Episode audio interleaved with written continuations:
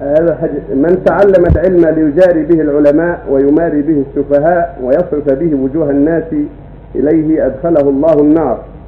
أرجو أن تشرحوا هذا الحديث شرحا موجزا. الحديث ضعيف الإسناد ولكن معناه صحيح. الحديث ضعيف الإسناد ولكن معناه صحيح. من تعلم العلم لمباهاة مباهاة العلماء أو أو مجاراة السفهاء أو لا يجلسون عليه الناس ويقولون إن كذا وإن كذا هذا مرائي ما قتل وجه الله. فيكون مع المرائي متوعد من نار نعوذ بالله.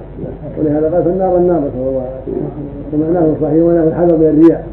وأن الراجل يتعلم العلم لا يباهى العلماء ولا يمارس السفهاء ولا يعرف خروج الناس إليه وأثنائهم على مدحهم له لا.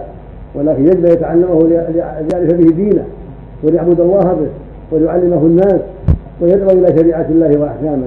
هكذا يجب التعلم. أما للرياء والسمعة والمباهاة ومماراه السفهاء أو لأجل خطاب الدنيا هذا من الرياء الذي حرمه الله وتوعد عليه بالنار